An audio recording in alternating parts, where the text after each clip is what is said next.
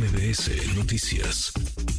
Le agradezco estos minutos al doctor Javier Tello, experto en políticas de salud pública. Siento un déjà vu, Javier, ahora que hablamos del cubrebocas, de COVID-19 y que platicamos contigo. ¿Cómo estás, doctor? ¿Cómo estás, Javier? Muy buenas tardes. Manuel, qué gusto, ¿cómo te ha ido? Bien, muy bien. Este, sí, sí, fíjate que es un, poco un déjà vu, pero ya con la combinación de, varias cosas, ¿no? Para empezar hay que poner las cosas en, en contexto este, justo cuando quien dice que la sacan de contexto son, eh, eh, es este, la, la, administración actual. La UNAM lo que dijo fue exactamente lo que quiso después puntualizar Hugo López Gatel. Nadie estaba sacando de contexto nada. ¿sí? El comunicado de la UNAM es muy claro. Hay una conducta distinta que vemos este, y estamos observando en el COVID. Por lo tanto, hacemos las siguientes recomendaciones. Uno, si usted ah, está enfermo, pónganse un cubrebocas, aíslese por favor y acuda al médico. Número dos, este, si cree que se puede contagiar porque va a estar en un espacio cerrado durante más de 30 minutos, le recomendamos que utilice un cubrebocas y, punto, ¿no? creo que estas son medidas normales, creo que la UNAM está haciendo perfectamente lo correcto. Yo no entiendo a qué venían ni, primero que nada, un desmentido por ahí público. No, se está desmintiendo la UNAM porque este, no se dice que, este, que, que, esto tenga que ser para toda la población. Pues nunca dijo eso la UNAM, que fuera ni para toda la población, mucho menos. Lo está diciendo a nivel general como una, eh, eh, como una institución que tiene un acervo científico muy importante. Y dicho sea de paso, no, esto no es solamente para los estudiantes universitarios, es para todo, para todo el público, ¿no? Ahora, independientemente de esto, pues hay que tomar las cosas eh, como son y de quién viene, ¿no? Eh, obviamente, pues esto hubiera parecido que era como una afrenta política o querer desviar la atención de no sé qué cosa y, salen a la defensiva. La realidad es que se estaba esperando que en algún momento fuera a haber un comportamiento a la alza una vez más del COVID en alguna de las cualquier cantidad de variedades que tenga. Y sí, creo que si algo aprendimos durante tres años, Manuel, fue hay que eh, protegerse y hay que cuidarse. Y quien vaya a estar en una reunión cerrada, sobre todo si estamos viendo que la gente tiene síntomas respiratorios, pues traten de protegerse utilizando un, un este, cubrebocas. La gente que sienta la necesidad de hacerlo, que, que, que, lo utilice también. Nadie tiene por qué eh, eh, prohibírselo, ¿no? Porque además después de tres este, años, eh, Javier, pues ya sabemos muy bien, o poco más incluso, qué sirve y qué no sirve para cuidar de nosotros y para cuidar de los demás. Por supuesto, si hay personas con síntomas, saben perfectamente que lo responsable es ponerse un cubrebocas y no estar eh, rodeado de personas en un lugar eh, cerrado. No es lo mínimo que esperaríamos cualquiera, digamos, ya está como norma de, conducta. Ahora, hay un, hay un repunte en los, en los casos. ¿Y qué podemos eh, prever? ¿Cómo se podría mover esa famosa curva a lo largo del año? Porque veremos, como en el caso de la influenza y otros, otros virus, que pues hay momentos en los que la pendiente va para arriba y momentos en los que la pendiente va para abajo. Hay un repunte en estos momentos y qué se prevé para los próximos meses, Javier? Mira, qué bueno que lo, qué, bueno que lo preguntas. Eh, número uno, en ese momento no pudiéramos hablar de un repunte, sino de un comportamiento en el cual están, estamos comenzando a ver más gente que, con, síntomas o con COVID. Yo tengo ya eh, gente conocida, médicos que les han, eh, los han ido a consultar ya con, con, diagnósticos formales de COVID. Sin embargo, hay que tener mucho cuidado, porque entonces entramos a una serie de malas interpretaciones. Número uno, no hay una sola evidencia de que COVID vaya a ser una enfermedad estacional, como lo ha querido vender desde el día uno de esta epidemia Hugo López Gatel. Y por ello, esto de, bueno, pues es que vamos a comenzar en octubre con la vacunación al mismo tiempo que la influenza, porque así es como van a quedar, bueno, me parece excelente que él tenga esa visión, pero creo que no, nadie más la tiene en el mundo. Realmente, hoy, en día, hacia dónde va la vacunación en COVID y, lo, y lo, la recomendación actualmente del CDC es, bueno, primero que nada necesitamos reorganizarnos, reagruparnos y crear una nueva vacuna que ya tenga otro tipo de virtudes. Y voy a lo siguiente. Una vacuna como las que quieren en este momento poner, que son las que le están comprando al gobierno cubano, pues no es que vaya a ser una vacuna distinta ni una vacuna mejor diseñada para el futuro, sino es una vacuna para lo que teníamos o lo que solíamos tener y tiene la eficacia que dicen que tiene.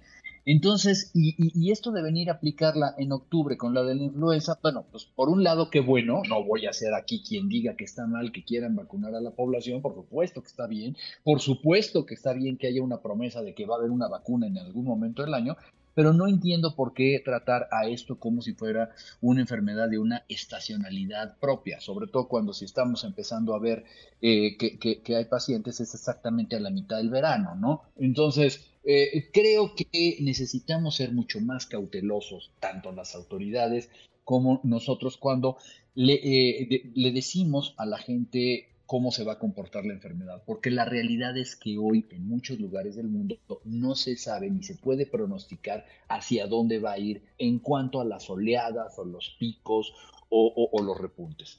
Sin duda. Qué interesante esto que dices porque vale la pena contextualizar. Entonces, a ver, sobre vacunas.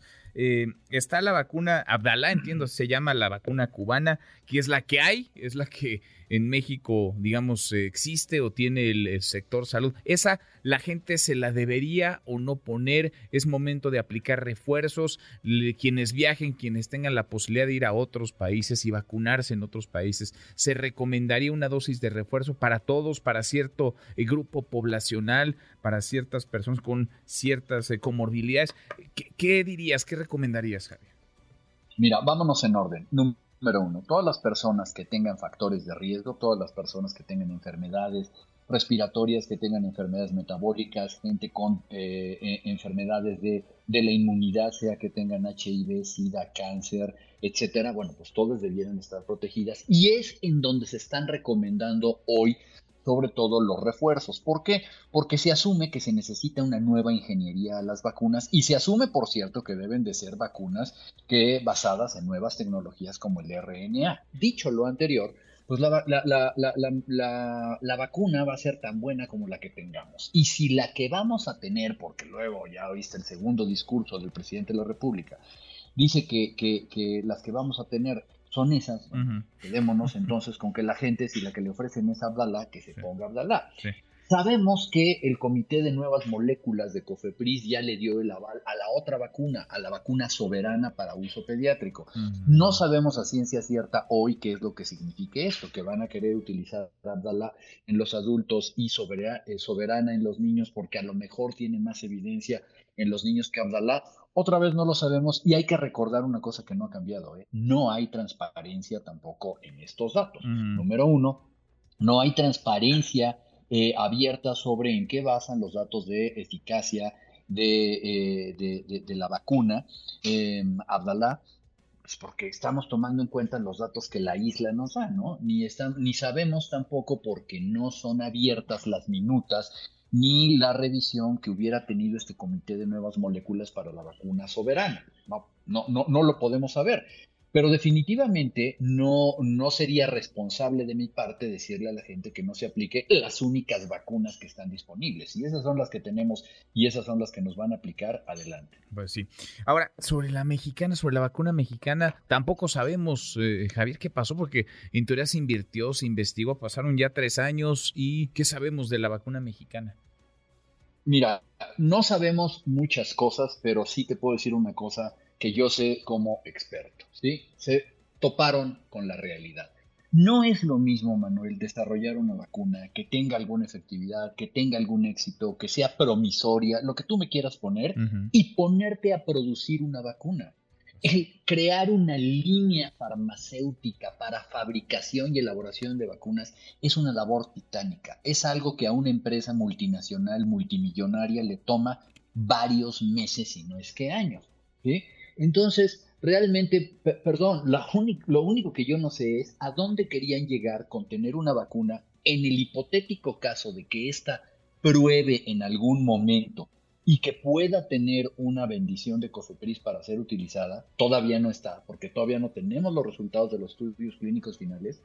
Lo que sigue es cómo se va a hacer una producción masiva como la que requiere el país. Esto requiere de una infraestructura, requiere de instalaciones de, de, grados internacionales, requiere de muchas cosas que hasta el día de hoy no hemos visto nada. No sé si tu equipo lo haya investigado, lo sepa. Bueno, perdón, ¿dónde se va a fabricar esta vacuna? ¿sí?